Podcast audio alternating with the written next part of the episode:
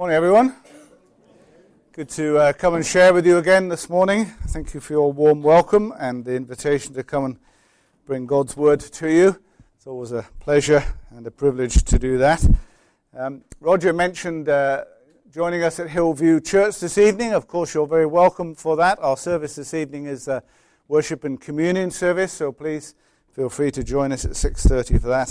Uh, we spend about an hour or thereabouts in, uh, in worship and sharing communion together, and then we usually have a few minutes of praying together at the end as well. So if you're free and you'd like to join us, it'd be great to see you at 6.30 this evening. If you've got your Bibles, uh, please open it to Daniel chapter 9, the passage that uh, Roger read for us a few moments ago. Roger mentioned that this is part of a series on uh, what you've called the puzzle of prayer. And indeed, prayer is a puzzle, isn't it, in so many respects. And I hope that we might get a little bit more of an insight today uh, as to what prayer is and maybe what prayer isn't.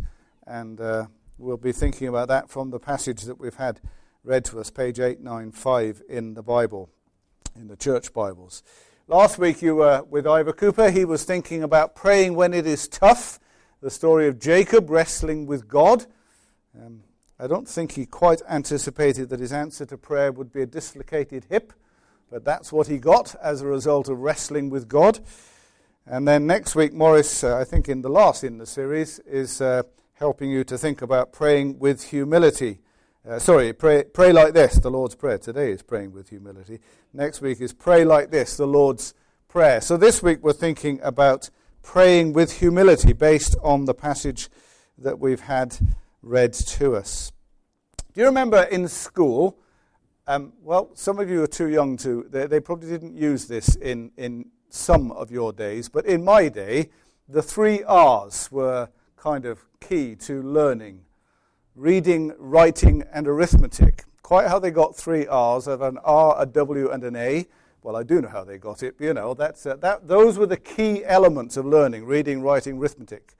And um, I don't know whether you remember those, but uh, that was certainly part of what I learnt in my younger days. Um, well, we have a different three R's today that I want you to remember, I hope, and might be kind of uh, pegs that you can hang thoughts on as we go through this morning. My three R's are recognition, reality, and reverence. Recognition, reality, and reverence.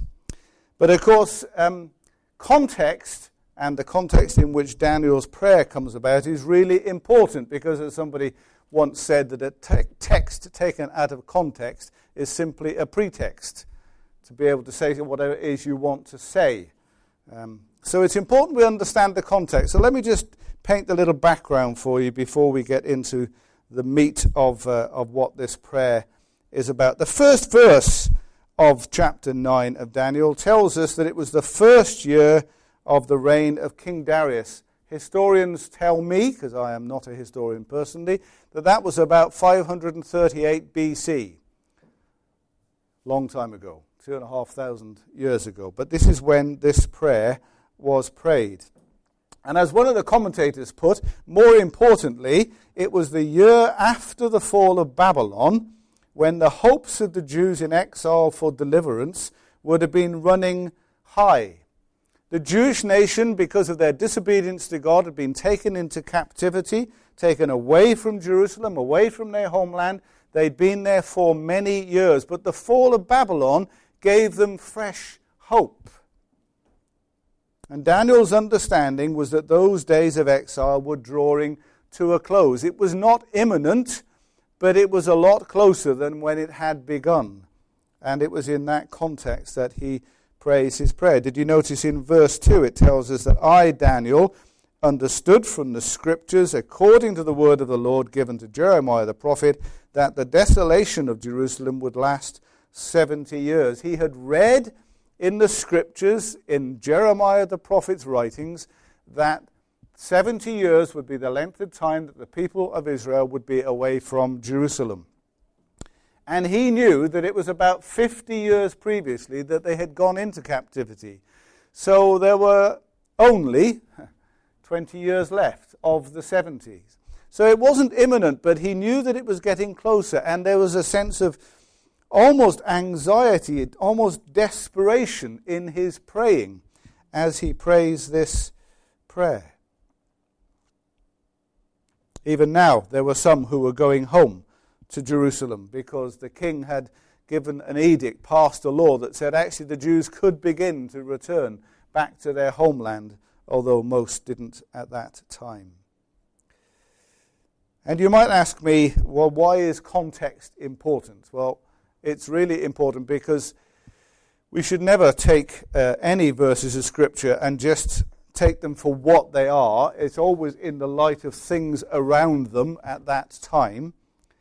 And uh, of course, none of us today prays outside of the context that we are in. When you talk to God in prayer, and I assume that most, if not all of us, do at some point or another, some of us more regularly than others maybe, but when we talk to God in prayer, it's in the context of the life that we are living, in the land in which we are living, and in the world situation in which we are living. We do not pray in isolation. And Daniel certainly didn't pray in isolation. And as we consider his prayer in a few minutes' time, we'll see that there's, as I mentioned a moment ago, almost a desperation about his prayer because he wants to see God at work amongst God's people. He wants to see transformation in God's people. And that's the heart of his praying.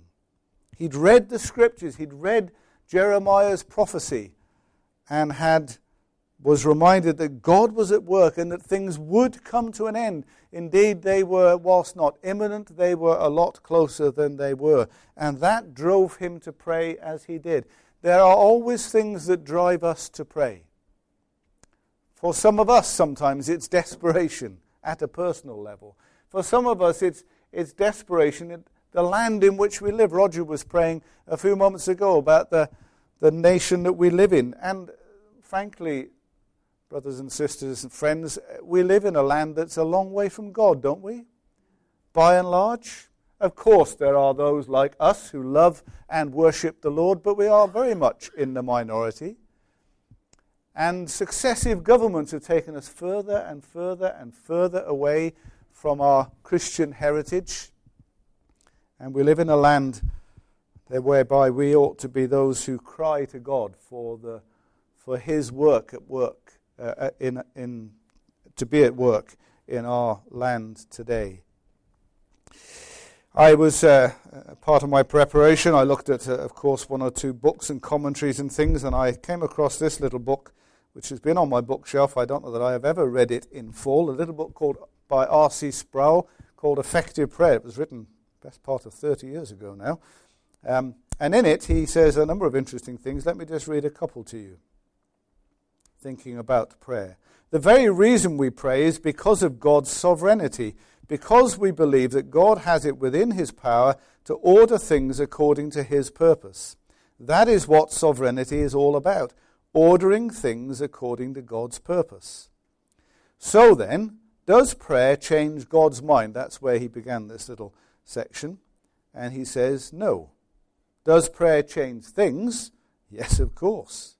The promise of the Bible is that the prayer of a righteous man is powerful and effective, as James reminds us. The problem is that we are not all that righteous. What prayer most often changes is the wickedness and the hardness of our own hearts. And he goes on to um, quote Jonathan Edwards, not the long jumper Jonathan Edwards, but the Jonathan Edwards, the preacher who lived many years ago. And he says this, Jonathan Edwards, with respect to God, gives us two reasons why God requires us to pray. With respect to God, prayer is but a sensible acknowledgement of our dependence on Him to His glory. With respect to ourselves, God requires prayer of us because it tends to prepare us for its reception, for the answers. Fervent prayer, in many ways, tends to prepare the heart. All that God does is for His glory, says Sproul. First, it's for His glory first and for our benefit second. We pray because God commands us to pray, because it glorifies Him, and because it benefits us. And that's how Daniel was praying. And we'll read as we come to those verses in a moment. We'll consider again how it was that he was looking to God in these things. But before we get into the three R's, one further thought on these first three verses. Did you notice in verse 3 how it was that Daniel prayed? I turned to the Lord God, pleaded with him in prayer and petition, in fasting, and in sackcloth and ashes. He came recognizing that this was serious business that he was about, that he needed to come with his own heart right before God as he talked to him in prayer. He wasn't coming to God lightly or easily. This sackcloth and ashes was a sign of repentance that was common in Old Testament days. And so he was coming with a serious intent. We'll think about that a little bit more in a moment. But the three R's then. The first R of recognition. Daniel recognized that he was approaching, as he says in verse 4, a great and awesome God. O Lord, the great and awesome God. He also recognized that he was approaching God who was righteous. Do you see that in verse 7? Lord, you are righteous. This God that we come to when we talk to him in prayer is not some little idol sat on a mantelpiece somewhere. He is the great and awesome God of the whole universe. He is the creator, the sustainer, the one who upholds everything simply by the words that he speaks, Scripture tells us. He is a great and awesome God. Daniel recognized that. He also recognized wonderfully the last part of verse 4 sorry, the middle part of verse 4. O Lord, the great and awesome God who keeps his covenant of love. Isn't that a lovely little touch in there in Daniel's prayer? On the one hand, he's reminded that God is awesome and great and magnificent. There is no one like him. And on the other hand, he's a God who, having made a covenant with his people, it's a covenant of love, a covenant of grace, a covenant of mercy. And Daniel has that understanding. He recognized as well, under this little word recognition, he recognized that the judgment that the people of Israel had endured was entirely their own fault and an inevitable response from a righteous God against the sin of his people. Have a look at verse 11. All Israel has transgressed your law and turned away, refusing to obey you. Therefore, the curses and sworn judgments written in the law of Moses, the servant of God, have been poured out on us because we have sinned against you. Verse 14 says something similar. The Lord did not hesitate to bring the disaster upon us, for the Lord our God is righteous in everything he does, yet we have not obeyed him. God's people had been warned many times. Um, at Hillview, we have just concluded a a series that we've been doing on and off over the last 18 months in the book of Deuteronomy in the Old Testament. And uh, time and again in Deuteronomy, you read of God saying, if you do this, it will be well, but if you do that, it's going to be bad for you. And if you ignore me, bad things will happen. He says it time and again. In fact, he goes to the point of Moses says, Now, I put before you today life and death. Now, please choose life, Moses says on behalf of God. Time and again, the people of Israel could not have said to God at any moment in time, We didn't know. And Daniel says, It's because we ignored you that this thing happened, that we were taken away into exile all those years ago. We cannot blame anybody but ourselves.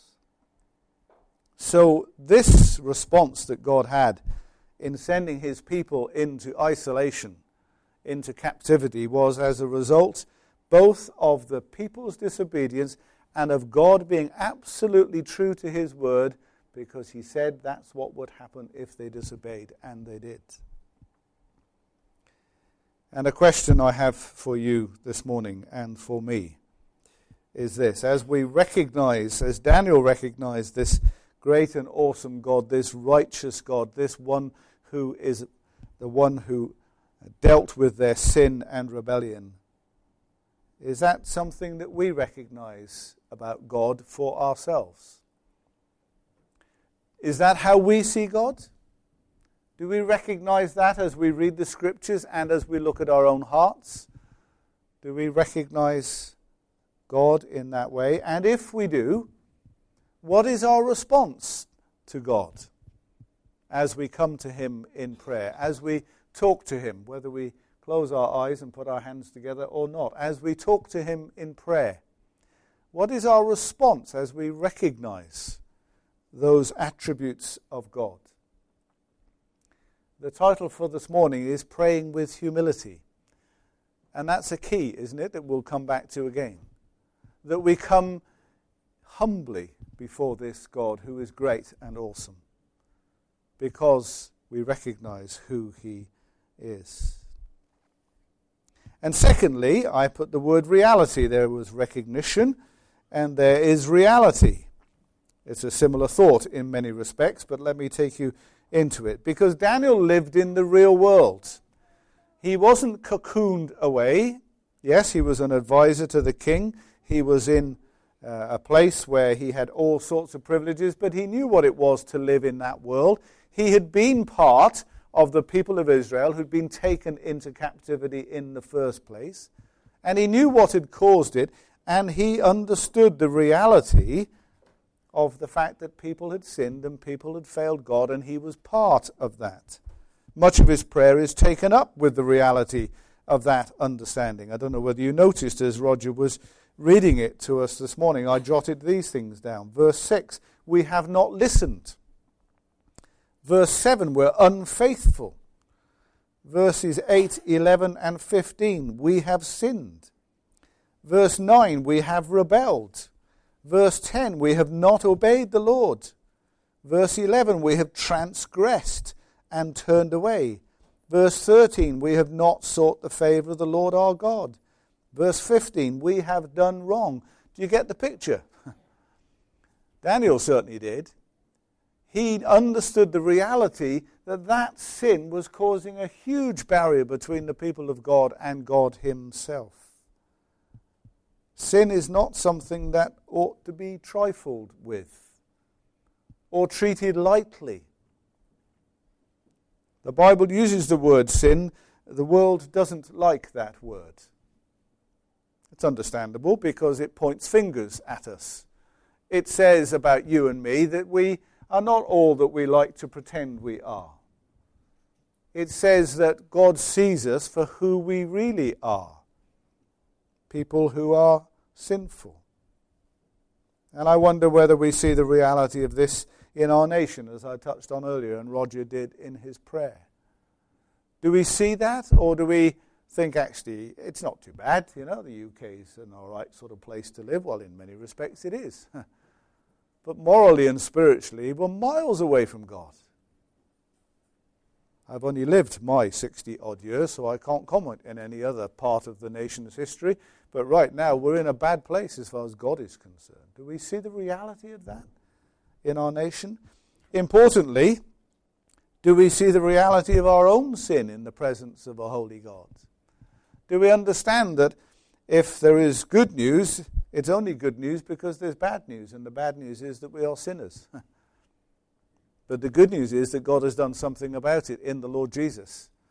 Wonderfully dealt with our sin and our rebellion if we would but trust Him to do that in our lives. He is a God who keeps His covenant of love. He is a God of mercy and of grace and of kindness but he is also a God of holiness and purity, and sin will never be in his presence. We treat sin too lightly sometimes. Maybe I should speak to myself when I say that. I treat sin too lightly sometimes. I allow things to happen in my life that ought not to be happening. I allow thoughts to drift into my mind that ought not to be there. I allow words to come out of my mouth that ought not to come out of my mouth. And I treat it lightly and I say a quick, oh, I'm sorry, Lord, shouldn't have said that. And I mean it, but I'm not sure that I understand the depth of it. Romans, the book, the letter that Paul wrote, reminds us that we were once enemies of God, implacably opposed to God. That's what sin did. Made our hearts hard towards God. And even though many of us here this morning are Christian people who've had our sins forgiven and dealt with by Jesus, still we live in the daily reality that sin causes us a problem, and we need to be those who confess our sin and find forgiveness in Jesus. Not treating it lightly, but recognizing it for the reality of what it is. So there's recognition, there's reality, and the last of the R's is the word reverence. Verses 17 to 19. Something of the heartbeat of Daniel, something of his reverence, something of his holy respect might be another way of describing reverence for God is in these verses. Verse 17 Now, our God, hear the prayers and petitions of your servant. For your sake, O Lord, look with favor on your desolate sanctuary. Give ear, O God, and hear. Open your eyes and see the desolation of the city that bears your name. We do not make requests of you because we are righteous, but because of your great mercy. O Lord, listen. O Lord, forgive. O Lord, hear and act. For your sake, O my God, do not delay, because your city and your people bear your name. Daniel says, This is really important, God. I want you to be at work. This is not about your people, God. This is about you. This is about you, about your name, for your sake. Of course, the name of God was important to the people of Israel, ought to be for us today. It, it spoke something of his essential character to them Yahweh, God, the one who is above all. It spoke to them of that, and the name of God was important. It was important that it was protected and hedged around and respected and revered. And you get that sense from Daniel. I love uh, the way the message paraphrase puts it. Turn your ears our way, God, and listen. Open your eyes and take a long look at our ruined city, this city named after you. We know that we don't deserve a hearing from you. Our appeal is to your compassion. This prayer is our last and only hope. Master, listen to us. Master, forgive us. Master, look at us and do something. Master, don't put us off. Your city and your people are named after you. You have a stake in us. And you see in Daniel that sense of reverence and awe as he recognizes the greatness of God and is, as I said earlier, almost desperate that God's name is, is upheld and that God works amongst his people. Not because of our righteousness, but because of your great mercy, he says there in verse 18. We do not make requests to you because we are righteous, but because of your great mercy. When we talk to God in prayer, it's not about me. It's not even about the people that we are praying for. Though, of course, there's an element of truth in that. It's actually all about God. It's about recognizing who He is and talking to Him in the light of that.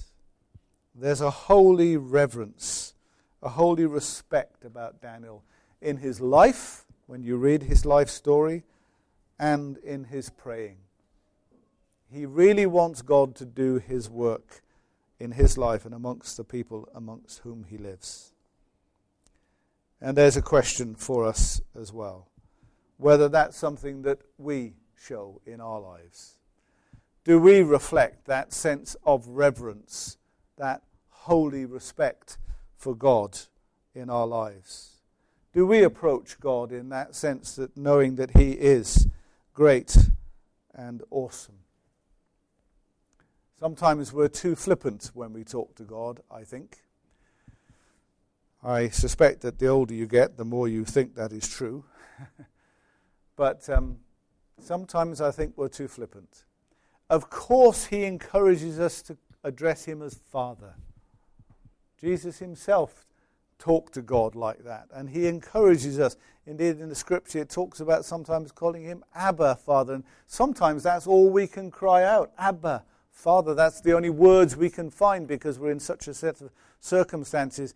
But that should never lead us to be flippant in the way that we approach God and talk to God and think about God. I know some who talk about the man upstairs. Well, it wouldn't be the way I talk about God. And I'm not saying that you shouldn't do it, but I do wonder whether you should. because we are speaking of a God who is holy and awesome, and sometimes we're just too casual, too easygoing. We don't recognize who it is we are speaking to. And I speak to my own heart every bit as much as I speak to yours. We ought not to be flippant in his presence. I don't know about you, I, I have found for many years um, a little acronym called ACTS really helpful for me in my praying. Um, I use this uh, pretty much every day when I have my time quiet with God, as I try to do most days. This little acronym, which I just find really helpful, it simply means act, adoration, confession, thanksgiving, supplication. We begin with adoration because um, whatever is happening in our lives, God is always worthy of our praise. Even when the hardest things are happening, He is still the great and awesome God. He is still worthy of our praise. So bring adoration. And then before you go any further, bring confession because we need to recognize before God our sinfulness and our weaknesses, our failures. And then to bring thanksgiving before Him, to say thank you for all the good things that He has done in our lives. I, I don't manage it every day, but I try, when I have my time of quiet, to reflect on the day before. I, I have my time with God in the morning usually. By the time I get to the evening, I'm either in a meeting or asleep, one or the other. And, uh, but for me, it works best if I have my time with God in the morning. That's not true for everyone, I know. But I try when I do to look back at the day before for a moment or, or three and um, reflect. What happened yesterday in which I can say thank you to God for whatever it was? And there's always things, aren't there, that we can say thank you to God for.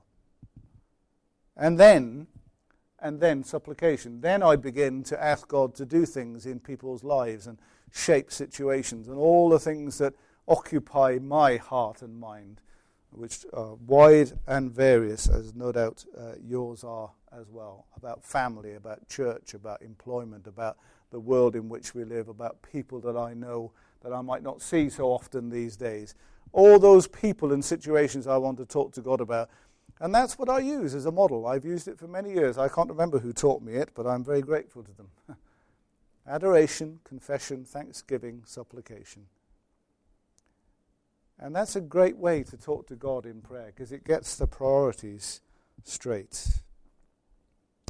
So, as we conclude, thinking about the three R's, thinking about um, the recognition and reality and reverence that we ought to have as we talk to God in prayer, as Daniel did.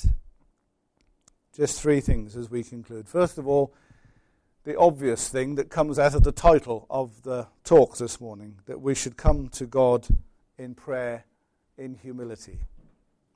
Not least, recognizing who it is that we approach in this way. It's not that I have some kind of, uh, that I can command God to do things. Daniel came humbly, recognizing his own weaknesses, recognizing the weaknesses of the people amongst whom he lived. And we need to come humbly. This is not about me, this is about God. Secondly, about prayer and how God answers it, we might rec- need to recognize that uh, He might not answer prayer in the way that we anticipate that He will. And we need to be open to what He says to us as we talk to Him and as He answers prayer. We need to be willing to listen to His voice and that sense of direction that He gives us. And when He does answer, we need to be responsive and sensitive to what it is He's saying and where He's taking us and what His answers are. I can guarantee you that God always answers prayer. It may not be the answer we want or anticipate, but He always answers prayer. Sometimes the answer is no, but it's still an answer. I was reminded, you remember that uh, film? I've never watched it all the way through, but Bruce Almighty. Don't know whether you've ever watched it. Um, I've only ever seen bits of it. I, I, must get around to buying a copy one day and watching all of it. But um, Bruce Almighty, when he, he is, if you've not seen the film, he's God for a little while. And um, he gets to a point where he decides that the only way he can answer all these prayers that keep flooding in is to say yes. And the chaos that ensues as a result of him saying yes to everyone's request, well, you can imagine. Of course, it's somewhat light-hearted, but God sometimes says no. And he says no because that's the best answer. So God always answers prayer, and that's my last point that God answers prayer. Verse 23, we read um, earlier, uh, the last part of Roger's reading. As soon as you began to pray, an answer was given, which I've come to tell you, for you are highly esteemed. Daniel, God thinks highly of you. He sees the way that you walk with Him, He sees the way that you approach Him in prayer. He listens to you, and this is the answer. And then he goes on to give the answer. And I'm glad I wasn't Daniel because I didn't understand it when I read the answer, and we're not going to go into that now. It's about prophecy about things happening in the future. But uh, nevertheless, the point is as soon as you began to pray, an answer was given in the message version, it says this uh, Gabriel stood before me and said, Daniel, I have come to make things plain to you. You had no sooner started your prayer when the answer was given. And now I'm here to deliver the answer to you. You are much loved. So listen carefully to the answer, the plain meaning of what is revealed. God always answers prayer. It may not be quite what we expect, but He always answers prayer. I was reminded when I was uh, preparing this, as we come to a conclusion, of a, a lovely old hymn that uh, Augustus Montague Toplady wrote in the mid 18th century, Rock of Ages. Let me read two of the verses as we conclude in this thought that it's not about us, but it's about what God does in us and for us and who He is. He writes this Not the labor of my hands can fulfill thy law's demands. Could my zeal no respite know? Could my tears forever flow? All for sin could not atone. Thou must save, and thou alone. Nothing in my hand I bring, simply to thy cross I cling. Naked come to thee for dress, helpless look to thee for grace. Foul I to the fountain fly, wash me, Saviour, or I die. Older words, but the essence of it is it's about God. It's not about me. It's about His work in us. And as we talk to God in prayer, that ought to be our approach, coming with humility before the one who is a great and awesome God, recognizing who we are and who He is, that we might be those who have the joy of knowing that our prayers are heard and answered. Let's pray together before we sing our final song.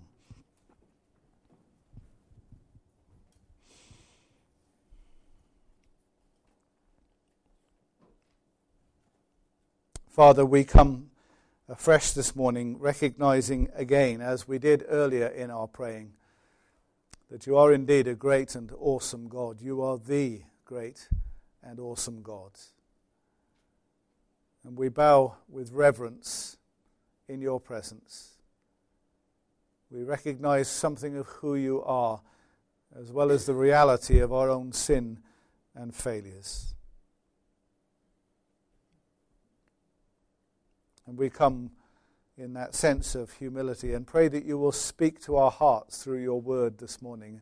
Help us to be a people who, in talking to you in prayer, understand the wonderful privilege that it is to talk to a great and awesome God in prayer. And to know too that you call us, you want us to call you Father, and we are your children if we know you and love you. Thank you so much for those wonderful truths. Thank you that you have not left us in our sin.